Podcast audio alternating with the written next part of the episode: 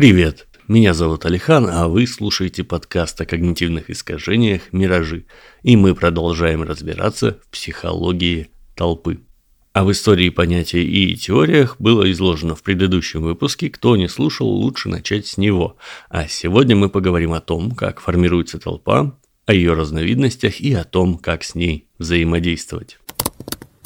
Мы уже знаем, что толпой в психологии обычно называется бесструктурная группа людей с общим эмоциональным фоном и объектом внимания. Есть и еще несколько свойств толпы, признаков, по которым можно ее определить. Во-первых, у участников заметно снижен уровень самосознания. Толпа импульсивна и действует, полагаясь скорее на инстинкты, чем на разум. Даже рассудительные, обычно малоэмоциональные люди начинают действовать спонтанно, опираясь на общее настроение. Во-вторых, толпа обладает усиленным воображением, а способность критической оценки ее членов падает. Это значит, что информация, воспринимаемая толпой, зачастую искажается, дополняется откровенными выдумками и преувеличениями, при этом изнутри людской массы такие мороки кажутся абсолютно логичными. Это ярко проявляется при попытках уличить участников толпы во лжи. Человек, попавший под влияние коллективного бессознательного, не может признать, что толпа, частью которой он стал, может быть в чем-то неправа. Третье свойство толпы – категоричность. Мир для нее становится черно-белым.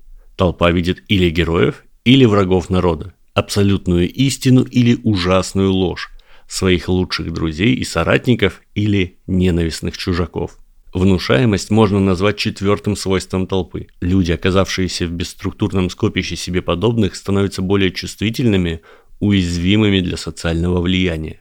Раздутая эмпатия и желание подражать окружающим делает возможным почти мгновенное изменение общих настроений и позволяет толпе заражаться идеями, спонтанными или внедренными извне. Наконец, толпы почти всегда объединяют людей против чего-то или кого-то, можно сказать, что это агрессивный защитный механизм, разрушительный по своей природе. Как часто вы слышали истории о толпах в едином эмоциональном порыве, сделавших что-то хорошее. Ну, чтобы они построили монументальное здание или, например, очистили территорию от мусора. Увы, обычно толпа деструктивна, даже если прикрывается самой высокоморальной риторикой. Лозунги, мол, наше дело правое, и что нужно сейчас что-то разрушить, чтобы потом на руинах построить лучший мир, обычно лишь попытка оправдать свою жестокость. Последние несколько десятков лет ученые пытались придумать стройную номенклатуру и расфасовать толпы по цели существования, по эмоциональной напряженности, типу и по степени активности, потому насколько толпа спонтанная или контролируемая. Независимо от того, к какому типу принадлежит толпа, она обычно обладает примерно одним и тем же жизненным циклом. Сначала у толпы формируется ядро – зачинщики. Обычно это небольшая группа людей, вполне организованная и рациональная. Зачинщиками движут их собственные устремления. Затем начинается процесс циркуляции – Вокруг ядра появляются люди, которые не знают об изначальных целях, но готовы просто повторять за окружающими. На этом этапе толпа начинает быстро расти, а уровень критического мышления в ней снижаться. Третий этап – следствие уже упомянутого усиленного воображения толпы. Она создает себе новый объект внимания, образ или идею, которая всех объединяет. Наше дело правое. Свободу политзаключенным. Долой демократию. Наша нация лучше других. Бей врагов и все в таком духе. Заключительный этап существования толпы – это период легкой возбудимости, когда участники активизируются любым, даже самым легким воздействием.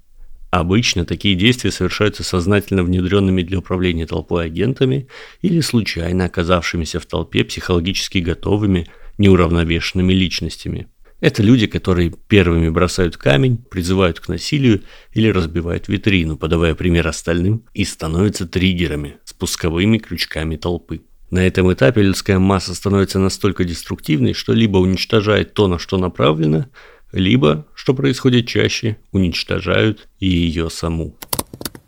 К вопросу о противодействии толпам. Человеческая цивилизация за последние пару веков прошла путь от грубого подавления до весьма хитроумных превентивных методов. Очевидные приемы вроде разгона людей слезоточивым газом, водометами и встречной толпой полицаев с дубинками приводят к панике и, как следствие, к жертвам. Такие действия негуманны и не всегда эффективны, а значит ответственные за них люди теряют политический вес и доверие. Чтобы не подрывать репутацию власти, современные силовые структуры стараются действовать тоньше. Например, толпу демонстрантов могут попробовать разделить. Для этого ее сначала стараются потихоньку выдавить на широкую улицу, где по ходу шествия устанавливаются ограждения, разделяющие толпу на 2-3 параллельных потока. Затем еще на несколько и так далее. Проделав этот трюк несколько раз, можно добиться того, чтобы участники тоненькими ручейками по переулкам стекались либо в руки доблестных полицаев, либо постепенно рассеивались в городской среде. Еще одним популярным, хоть и сомнительным в этическом плане методом стал кеттлинг, от английского kettle – котел. Его суть в том, что полицейские блокируют толпу кордонами со всех сторон и удерживают на месте длительное время. Не нападают, не гонят куда-либо, не коммуницируют. Просто окружают заграждениями и ждут, пока люди внутри устанут морально и физически. Кеттлинг часто критикуют за его неизбирательность и за противоречие Европейской конвенции о правах человека, ведь в котел могут попасть совершенно случайные люди и провести в нем отнюдь не самые приятные часы своей жизни. Однако мало кто спорит с его эффективностью. После того, как толпа в котле проварилась достаточно и потеряла свою активность, ее могут или распустить, не опасаясь, что участников хватит сил на насилие и беспорядки, или, выпуская людей поодиночке, подвергнуть их обыску, идентификации и аресту. Из плюсов кетлинга можно выделить относительно низкое количество жертв и то, что даже небольшие силы полицейских могут с помощью этой тактики удерживать огромные толпы. Большим подспорьем в контролировании толп и предотвращении их возникновения становятся технологии. Компьютерное моделирование позволяет рассчитать поведение пешеходов и толпы в разных ситуациях, а видеокамеры и нейросети, распознающие лица, дают возможность выявить и обезвредить зачинщиков еще на самых ранних этапах.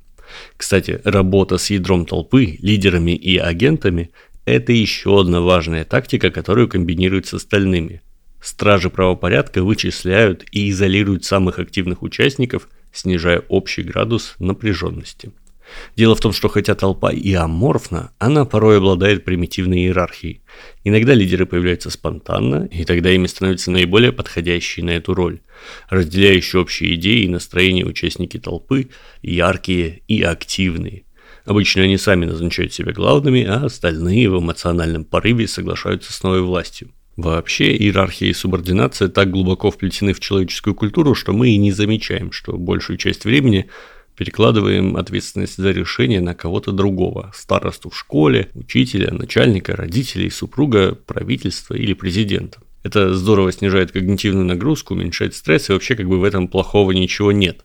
Однако загвоздка в том, что если в обычной жизни иерархия приносит порядок, а в лидеры выбираются наиболее хитрые, умные, расчетливые, то в толпе первенство остается за наглыми, жестокими, часто находящимся на грани безумия харизматиками. Если речь не идет о сознательном внедрении управляющих агентов. Современные толпы часто контролируются кем-то из-за кулис, местной оппозицией, внешней разведкой стран, религиозными организациями и прочими заинтересованными.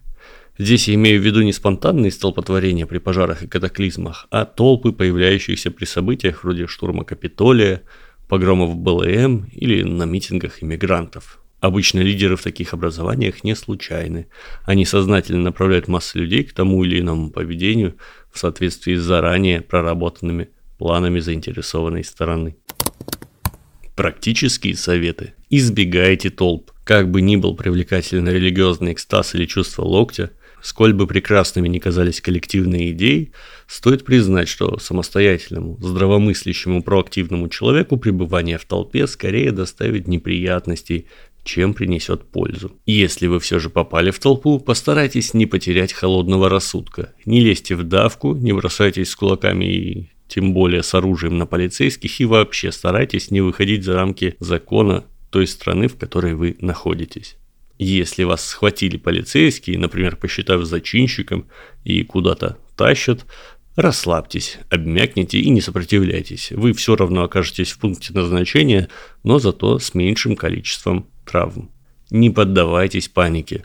толпа спасающихся от пожара, толпа демонстрантов и толпа на футбольном матче становится опаснее всего для участников именно тогда, когда они начинают паниковать. Чтобы не быть затоптанными, сохраняйте хладнокровие, держитесь подальше от паникеров и заранее просматривайте пути отступления и узкие места. Это был подкаст о когнитивных искажениях «Миражи» и я, Алихан.